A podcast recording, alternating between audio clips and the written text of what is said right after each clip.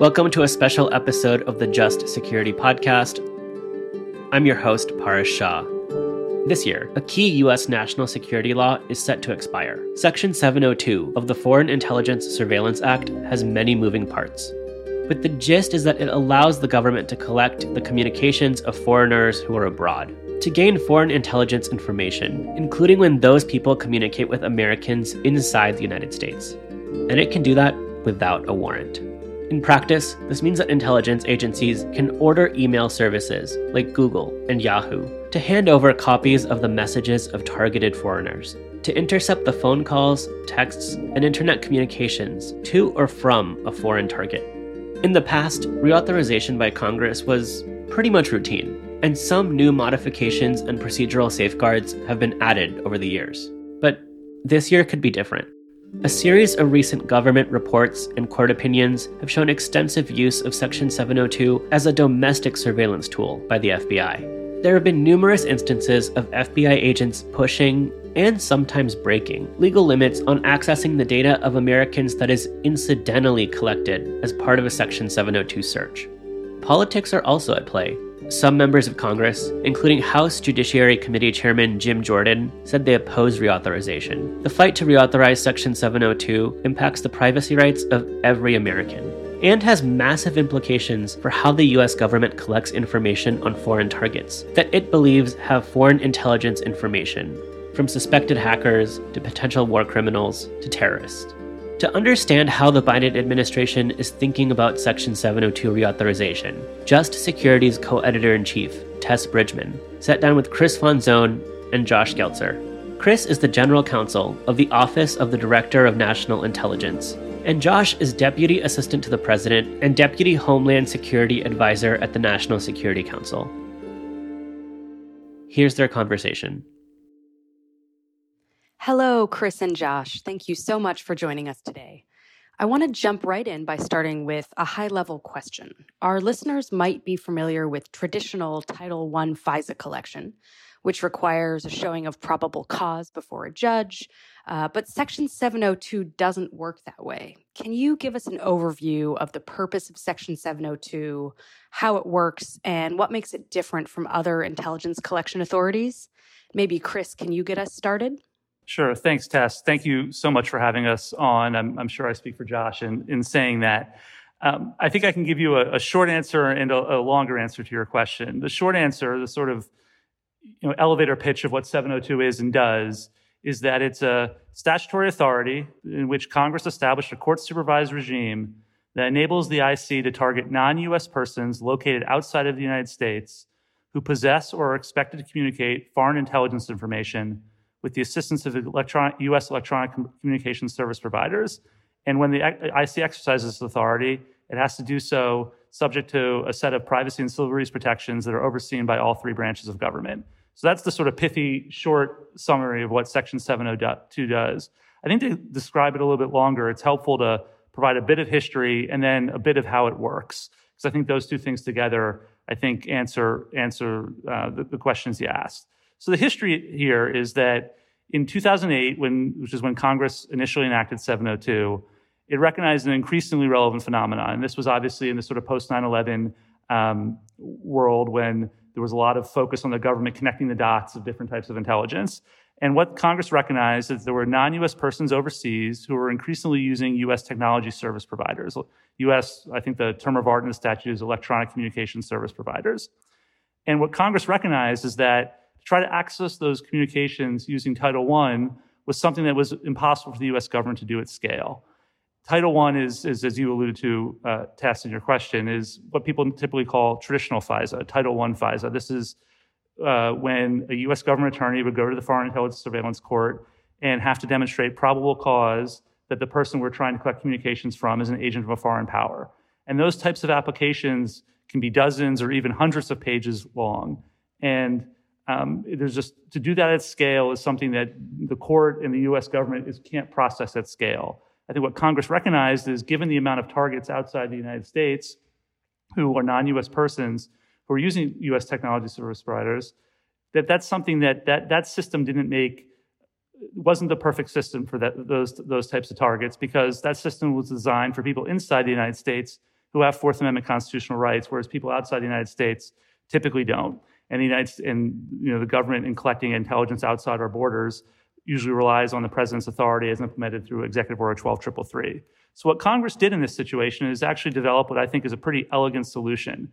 They said we're not going to have you go to executive branch, you're not going to go to the court for every specific target. Rather, what we're going to do is we're going to create a statutory program where you go to the court on an annual basis and have the court approve the overall program, and then individual targets you'll be able to approve within the executive branch. So they created the Section 702 program to do that. And the way the program works, it's actually a pretty elegant and layered way of, of, of approving intelligence authority. So the way it works is on an annual basis, the Attorney General and the Director of National Intelligence, my boss, have to submit to the Foreign Intelligence Surveillance Court something that's called certifications. That basically, and these certifications basically describe categories of foreign intelligence that the IC would be authorized to obtain under Section 702. They submit these certifications every year to the Foreign Intelligence Surveillance Court alongside a set of rules that they will promise to follow when they're when they're collecting intelligence against those certifications. So those rules are designed to ensure that Section 702 is used only to target non-U.S. persons located outside the United States. The rules also say that U.S. that you can't target someone who's inside the United States or U.S. person to access the intelligence of a non-U.S. person outside the United States. The rules also have safeguard any U.S. person information that's collected while you're targeting non-U.S. persons. Rules for how the information may be queried, rules for how the information may be shared, rules, rules for how long it can be maintained or, or, or ret- retained is the term of art used in, in, in I think, um, intelligence circles. So the, the AG and the DNI submit these certifications and these rules to the Foreign Intelligence Surveillance Court, and every year the court reviews them, and they have to make sure that they comply with the Foreign Intelligence Surveillance Act, FISA, and the Fourth Amendment, and then they have to write a written opinion explaining why they do so. Once they write, the court writes that opinion and approves the certifications, the ball is then in the executive branch's court, and they're allowed to serve directives on U.S. intelligence, uh, U.S. electronic communication service providers, basically saying that they have to cooperate with us in the 702 program. And then what we can do is we can serve individual foreign intelligence targets to those companies who have been served directives. But before we do that, before we can serve them a target, and a target is essentially a selector, a phone number, an email address, and we have to, an analyst has to record a basis for concluding that that target, that selector, is both from a non-US person located outside the United States, and that the specific person or that specific selector will communicate, possess, receive foreign intelligence information relevant to a 702 certification. So basically, the court has approved the program. We have to approve selectors with a written basis. And then DOJ ultimately reviews every one of those written descriptions of why we're collecting intelligence. In addition to this DOJ review of every certification, uh, of every targeting determination, ODNI, uh, the Office of Director of National Intelligence, um, does overall oversight of the program, as does DOJ.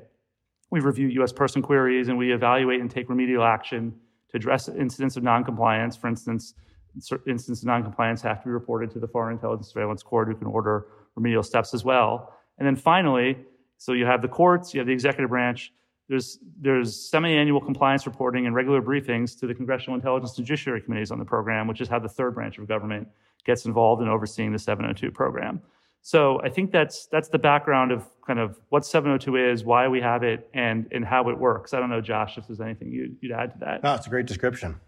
Switching gears a bit, Section 702 is due to sunset at the end of this year, and there has been much debate over its reauthorization and potential reform. From an executive branch perspective, what's important for Congress and the public to understand about Section 702 in the context of this debate? So there are a couple things we try to set the record straight on in, in settings like this and, and when we're engaged with the Hill and, and others. One is uh, fundamentally we try to make clear the value of this this program because this has become essential to protecting the national security of, of the country. As both Chris and, and you Tess have indicated, the program's origins are in counterterrorism, and it remains critical to counterterrorism. We've we've said as a government that uh, locating the world's most wanted terrorist uh, last year, Ayman al-Zawahiri, the global leader of Al Qaeda uh, involved 702 collection. And of course, that enabled us to, to remove him from the battlefield. But there's more than counterterrorism to the, to the program at, at this point. Um, 702 collection is essential to dealing with uh, Russia, including, as the Deputy Attorney General indicated recently in congressional testimony, to identifying just horrific uh, abuses uh, uh perpetrated by, by Russia in its aggression in, in, in, Ukraine. It is a critical authority as we deal with um, China, the PRC. It is critical to protecting critical infrastructure in the United States from hostile actors. It has become essential to our cyber uh, uh, efforts, including not just as a government protecting cybersecurity, but in doing the work we do in which we try to alert those in the private sector and elsewhere about cyber threats such as ransomware. So, um, one thing we try to set the record straight on is not just the overall value of the program, but the multitude of ways, the ways in which we use collection under 702 to protect the, the nation. That's one. A second thing we, we set, try to set the record straight on simply is what has and has not been part of 702 collection, because there are things that are very divisive on the Hill, like the Carter Page incident that simply had nothing to do with Section 702. Whatever one's views about them, they weren't 702 collection, and it's important to us to make that, uh, make that clear. And then I would say a, a third point, and it's one that I suspect you'll want to get into further which is there's a lot of conversation about the type of queries, the type of ways in which information already collected under 702 authority is looked through by, by the government to find what's actually useful in it. And in particular, there's a lot of discussion about so-called U.S. person queries, in which uh, information associated with U.S. persons who cannot be the targets of 702 collection uh, is used to search through already lawfully collected information under 702.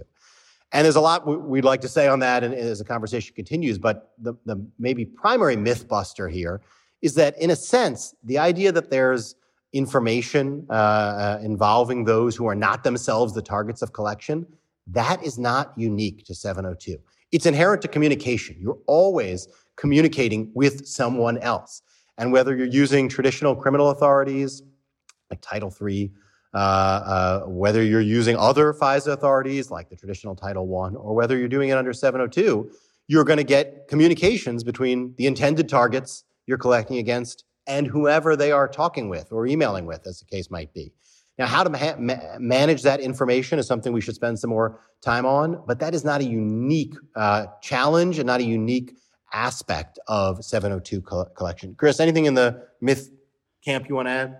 I mean, I guess given my, my current role, I have, I have, a parochial reason to, to mention this, um, and, and, it does bother me when there's an implication that uh, the government is doing something unlawful in the 702 program, and a lot of the the phraseology and terminology people use when they describe the program um, sort of implies unlawful behavior on behalf of the government. And I mean, this is a program that Congress has approved. Congress authorized and has reauthorized now 2008 and twice since then it's a program that that the FISC has approved every year since Congress initially authorized it. It's a program that has come before other federal courts, other than the FISC, in criminal cases when the government has used FISA 702 information and informed the defendant about it. And those courts have found the program to be lawful. I mean, I think reasonable people can disagree about some of the the, the, the aspects of the program, which I'm sure you're going to ask us about later on in, in the in the podcast. But I think the notion that the government is doing something that is unlawful uh, is just is just not borne out by the facts. Like Congress has approved this, the courts have approved it. This is consistent with uh, with with the ex- executive branch's need to to protect the nation's security. So it's a lawful program, and I think that's something that that the implication that the intelligence community is doing something wrong in exercising this program is always something that's bothered me a little bit. Thanks to both of you. That's helpful. But I do want to get into this issue a little more because I think it gets to the heart of some of the most contested issues in this reauthorization debate. Uh, so let's talk more about incidental collection and privacy rights. Section 702, of course, could have been designed to only allow collection of foreign to foreign communication, but instead, US person information does get collected and put into a database that can be queried later alongside information of, of foreign targets.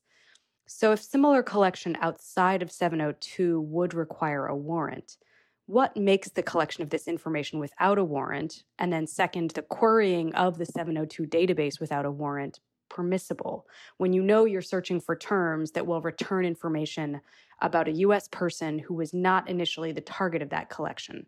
And who isn't allowed to be a target themselves under Section 702. Yeah, these are great questions, and they, and they cut to, to the heart of, of some of the most important de- debates, I think, right now about, about 702. So, uh, as you indicated, Tess, it is it is forbidden by by statute uh, to target a uh, a U.S. person, uh, but in targeting non-U.S. persons located overseas under 702, uh, what comes back from the providers can include communications that they're having with a, ri- a wide range of interlocutors, and some of those interlocutors uh, can indeed be U.S. persons. Again, this is analogous to other settings in which you target someone for collection under whatever the authority and you get back what they are communicating with their interlocutors. So the question then becomes what to do with that already lawfully collected in information. And to Chris's point, the, the regime as a whole has been upheld by federal judges both in the FISA court and, and in, uh, in the non-FISA context, federal judges sitting outside that context. So it's, it really then becomes a, a policy and privacy conversation. And what has been urged by commission after commission, often in the wake of, of, of, something bad that has happened, is that the U.S. government utilize that which is lawfully in its collection. This is what the Fort Hood Commission said. This is what the 9-11 Commission really was, was at, at length to say, which is if the U.S. government has information it has already lawfully collected, it's incumbent on the U.S. government to use that information to, to protect the nation, to protect national security and, and public safety. If I could interject here and just press you on that, you're talking about really important national security related investigations, and I don't think anyone would doubt that. But the FBI can still query the Section 702 database or search the database in the course of non national security investigations, divorced from the foreign intelligence purpose of the initial collection. So, bearing in mind that the foreign intelligence purpose is what makes the collection lawful from a Fourth Amendment perspective at the outset, why should the FBI then be allowed to use information collected under Section 702 for non national security related criminal investigations? So I think that I think just building off what Josh said earlier, and I think that, that you're asking exactly the right question, Tess, which is I think as Josh said, the the legal landscape is that if the government has lawfully acquired information, which I think we're operating on a premise that 702 is lawful, which we obviously, we, Josh and I obviously think it is, um, we've lawfully acquired the information. The government can then query or look look in that information for for for valid reasons. I think the question then becomes just because we lawfully can do something doesn't mean we should. It becomes a policy choice of what should we be allowed to do.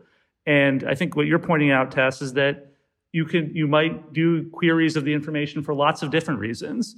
Um, I think, as Josh pointed out, the 9/11 Commission, the Fort Hood Commission, has, has emphasized how important it is in, in, in important national security matters to be able to connect dots in this way. That's one type of query. Another type of query that, that I know the government has talked a lot about is doing quick victim queries. Oftentimes, they'll, they'll have information about someone who might be a victim of, of a national security um, threat or, or uh, uh, other matters, and they might want to look in the, the database to find them and see and to help them out and assist them. Then, as you point out, Tess, there's there's a possibility of doing them for other reasons, like evidence of a crime queries. I think the the um, policy benefits and the the, the, the reasons to not do those queries could differ for each of those categories. And I think what, what Josh was indicating is that's the discussion that really is important to be having. And I think that um, you know we think is going to happen during the reauthorization debate that's just kicking off now. I don't know, Josh, if you add anything that. No, I think that's right. And once you're in that policy realm, and we've worked hard to try to share what we can uh, with with the public and and uh, with the Congress, even in an unclassified setting. Though of course we share even more with them in classified settings is that those sorts of queries allow us to identify victims once we know enough to, to, to look for them. And of course, then try to mitigate them from the sort of national security harms we are, we are charged uh, with, with addressing. Um, but we, when you're in that, that realm of a policy debate, um, that is the sort of benefit, sort of value that we, we, we hope to demonstrate in this continuing conversation.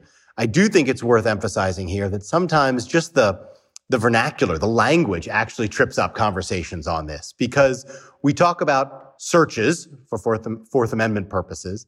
And then sometimes people, and those people include people in government, sometimes use the word search to talk about looking through that which has already been lawfully collected under 702. But you, Tess, used the word query before. You hear us trying to use the word query. That's because it's not a search at that point for Fourth Amendment purposes. Again, you don't need to take Chris and my word for that. There are federal judges who've said that in various contexts. But I do think it's worth uh, emphasizing to listeners that what happens at a stage of, of sifting through and figuring out a, an efficient way of organizing that which information has already been collected by querying it is something different, both in practice, but more importantly, different on, on legal grounds from the sort of search that's implicated by the Fourth Amendment of acquiring information in the first place. So, is there still a circuit split on this question of whether querying the database for U.S. person information constitutes a second search? How have courts thought about this? I think courts have grappled with, fr- frankly, this question not only in the 702 context, but in a couple other contexts. And look, this is a great question of, of the future because, you know, how one sifts through information as a government, as the private sector, as a whole host of actors who possess varying amounts of, of information and want to be efficient and effective about how they get to what matters, um, it's going to loom larger as time goes by.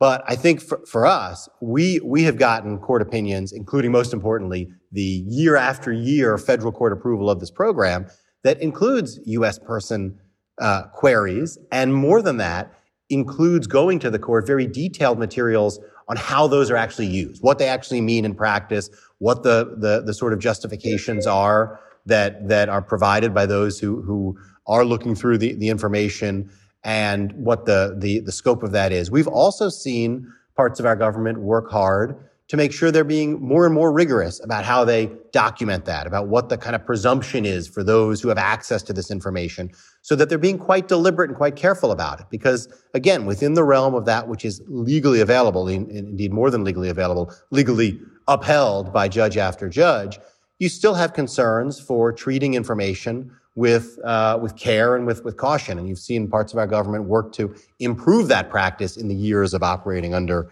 under the 702 statutory framework.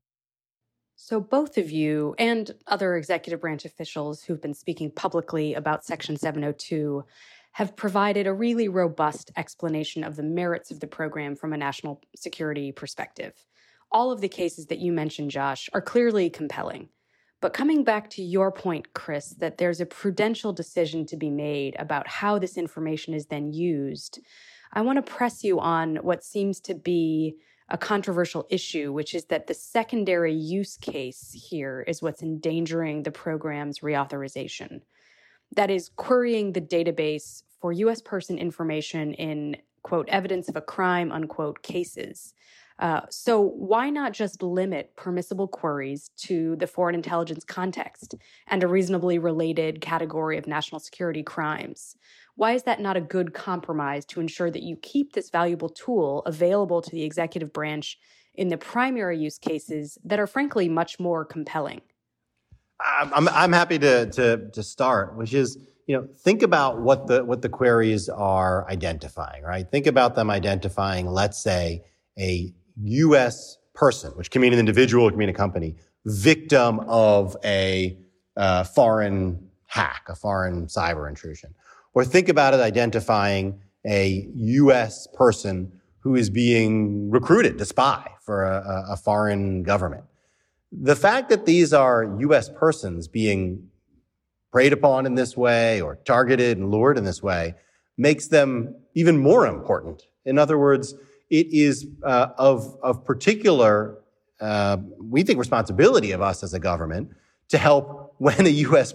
U.S. entity has been victimized in a way that our 702 holdings demonstrate, allow us to identify, allow us to then reach out to them, confirm, help them mitigate, or to warn someone that in fact they are being taken down the, the path of being recruited as an asset, a source, a spy by a hostile foreign power. If, if you think about whether you would be most concerned about a cyber victim or a potential spy recruit when they're a U.S. person or when they're not, you would be most concerned when they are the U.S. person being victimized. And so the fact that in this pot of information that we have, the answers to those exist, it would seem of, of particular importance that we be able to access it. And, and maybe I'm going one step further in the conversation here. We don't think that which uh, some have proposed, which is seeking some sort of prior court approval for those sorts of searches, is either consistent with how to think about them because they're not really searches, they're queries, or able to deal with the fact that they are not themselves guilty parties. They are indeed victims in some cases, or able to keep up at the speed and scale with which we're acquiring this sort of information and trying to utilize it. Uh, but I, I, would emphasize that in some cases, those are, are what we feel highest responsibility to identify so we can warn, mitigate, protect, or take whatever the appropriate next step might be. So I take it that your case overall is is simply that once the information is in the US government's possession, it would essentially be irresponsible not to use it in these other contexts even though they go beyond the original purpose of the collection. Am I hearing that right or would you put it differently?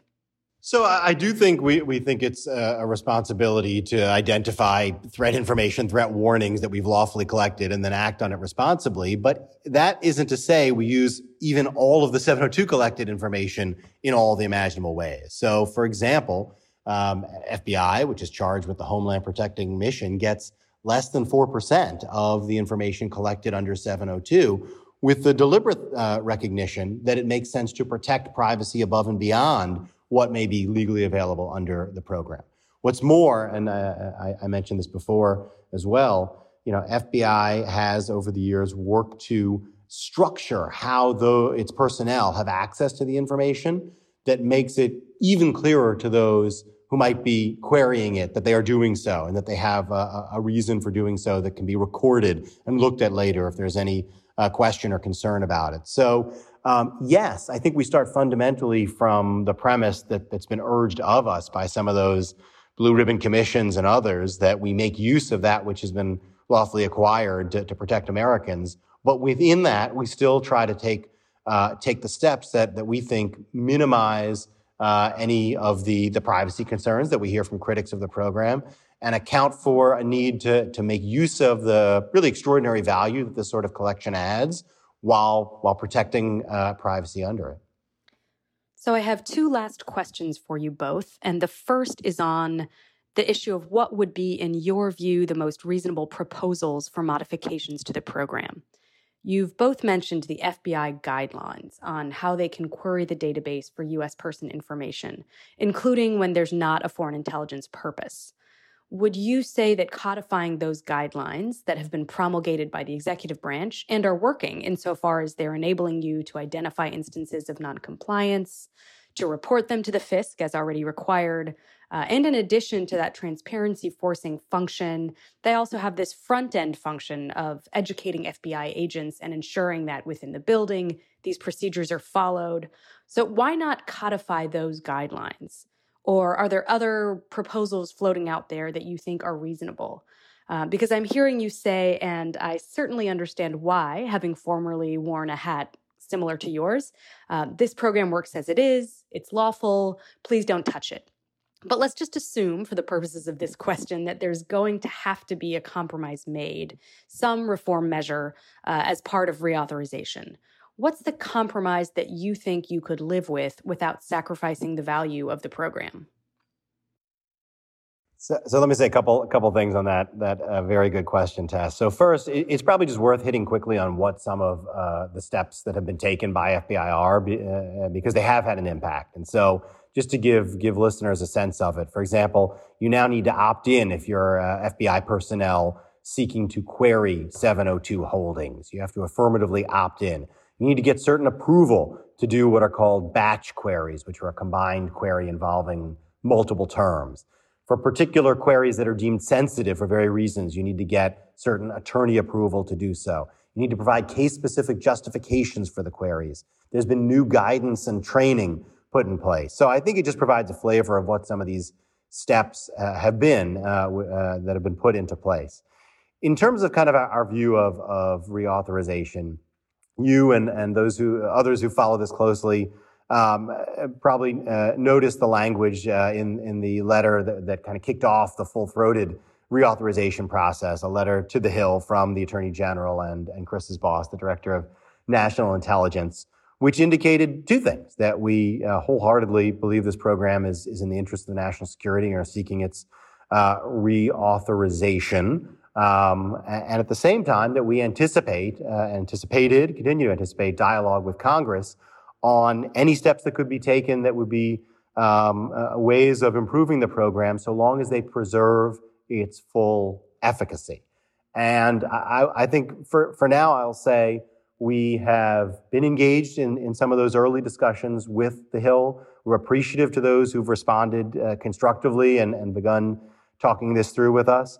We will probably, in the months to come, uh, negotiate less in public, more in private, as we work through um, uh, what it is that those on the Hill want want to to propose. But ultimately, we do think it's important to ensure that this program certainly doesn't doesn't lapse, given the value it provides not not to us, but to the American people through allowing us to, uh, as a government, to to offer protections, but also to ensuring that as we as we consider the various ideas that have been floated or will be floated, we're preserving its full efficacy going forward. So I want to take this discussion in a little bit of a different direction to close out. So, Section 702, of course, isn't just being scrutinized in the United States. Courts and regulators in the EU have scrutinized it as well in the context, uh, most notably, of litigation over a US EU framework on cross border data transfers. And the question in that context is essentially whether US intelligence programs, including specifically Section 702, are rights protective enough of foreign nationals' privacy interests. There could be massive financial and political consequences, and of course, commercial consequences for US telecommunications providers if that framework is invalidated. But this raises a different set of issues than the ones we've been talking about. And likely these are concerns that those in Congress who are worried about civil liberties in the domestic context might not be thinking much about.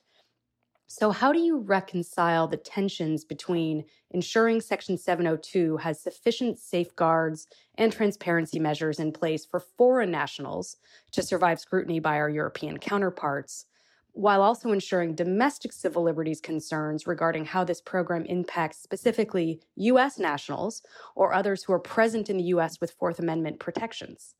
Are there reasonable reform proposals out there, in your view, that would tackle that second set of issues without raising problems in the transatlantic context? I think that's a, a great point, and it's actually I think one of the one of the things that I think we can be proudest about with Section 702. I mean, obviously, I think uh, uh, undercurrent of what you're what you're talking about, Tess, is obviously the the um, longstanding back and forth we've had with the European Commission and the European Union in the wake of the the multiple rounds of Schrems litigation, where the Court of Justice of the European Union has now twice found that the U.S. doesn't offer uh, adequate protections to uh, Europe, to data transferred from Europe to the United States. Uh, and 702 was something that in the in the second of those opinions, which was which is referred to as the Schrems II opinion, that they looked at quite in, in quite detail and, and, pointed to as one of the reasons why they thought um, that, they, they, that, that we didn't provide adequate protections. I think the thing that's important, though, is that in the wake of that Schrems II decision, we engaged with the European Commission, engaged in lengthy negotiations, and arrived at a new data protection framework, a data privacy framework, pursuant to which the European Commission determined that the United States does offer adequate protections, and they're now working through their parliamentary process to get that approved. I think that the the U.S. implemented its, com- its commitments in, in, that data privacy framework in an executive order that President Biden issued um, late last year, called Executive Order 14086, um, which is an executive order that provides a set of protections to uh, individuals, uh, whatever their nationality, for, uh, who uh, might be might be subject to U.S. signals intelligence activities. And those protections apply not just to Executive Order 12333 collection, but also collection, which is the collection we engage in overseas, but also uh, Section 702 collection, which is obviously targets non-U.S. persons overseas and is the program we're describing here. Um, it, it, delineates the intelligence targets. Uh, it provides a little more granularity in what intelligence we, or what, what, what categories of intelligence we collect. It provides a further set of privacy and civil liberties protections, and also provides a redress mechanism to uh, folks whose data is transferred from qualifying states to the United States. In my view, having you know uh, participated in those negotiations, uh, taken a look at the, the European Commission's decision, I'd stack our system of protections up against any other country, particularly the 702 program. I, I, don't think another country has a program that's analogous that has this robust form of uh, multi layered oversight across multiple branches of government and the, the set of privacy and civil liberties protections. So I think that 702 and the protections in EO 14086 are very responsive to the precise concerns that you're mentioning. I also think it's super important for us to do this because I think uh, the United States and the European Commission working together to say that we have, you know, we don't approach these issues exactly the same way, we don't have exactly the same systems, but we share a core set of values and a core set of privacy and civil liberties protections about how we engage in these sorts of intelligence activities is a really important thing for these countries, uh, for countries like our, for countries and regions like ours who share values to be able to demonstrate to the world because there's a lot of regimes who don't engage in this type of in, in, in these types of activities in the ways we do. Um, I was on a panel a couple weeks ago uh, where I was asked a very similar question, and I said the the thing that demonstrates most about how different our system is is the fact that this panel is existing at all. Because I think in a lot of countries that are engaging in civil intelligence activities, the intelligence community doesn't sit down with the, the, the justice ministry and civil society and academy to discuss what, what type of collection we're doing. And I think that's really important that um, we do that. And I think that's what's really sort of kind of remarkable about the reauthorization debate we're engaging in. Like this is uh, this is our government working. Like Congress faced an issue that was really challenging and complicated. They devised a pretty elegant solution. In our periodic paces, they take it up again and consider it again, which I think is really a pretty remarkable thing. It's really important that we do have these discussions out in the open in a time when we have real concerns about rising digital authoritarianism and states using surveillance tools to subvert democracy. So, thank you for coming on the show and giving us an overview of why this program matters to the executive branch and a really rich understanding of the oversight regime that has been built up around it. I hope we can continue to chat with you as the debate continues this year. And thanks again for coming on. The Just Security podcast is produced in partnership with NYU's American Journalism online program. AJO trains students to become world class journalists no matter where they live or work. Find out more about AJO and how you can apply in our show notes. This episode was hosted by me, Paras Shah, with co production and editing by Tiffany Chang and Michelle Eigenheer. Our music is the song The Parade by Hey Pluto. Special thanks to Claire Apt, Tess Bridgeman, Chris Fonzone, Josh Geltzer, Alex Kappelman, and Ben Montoya.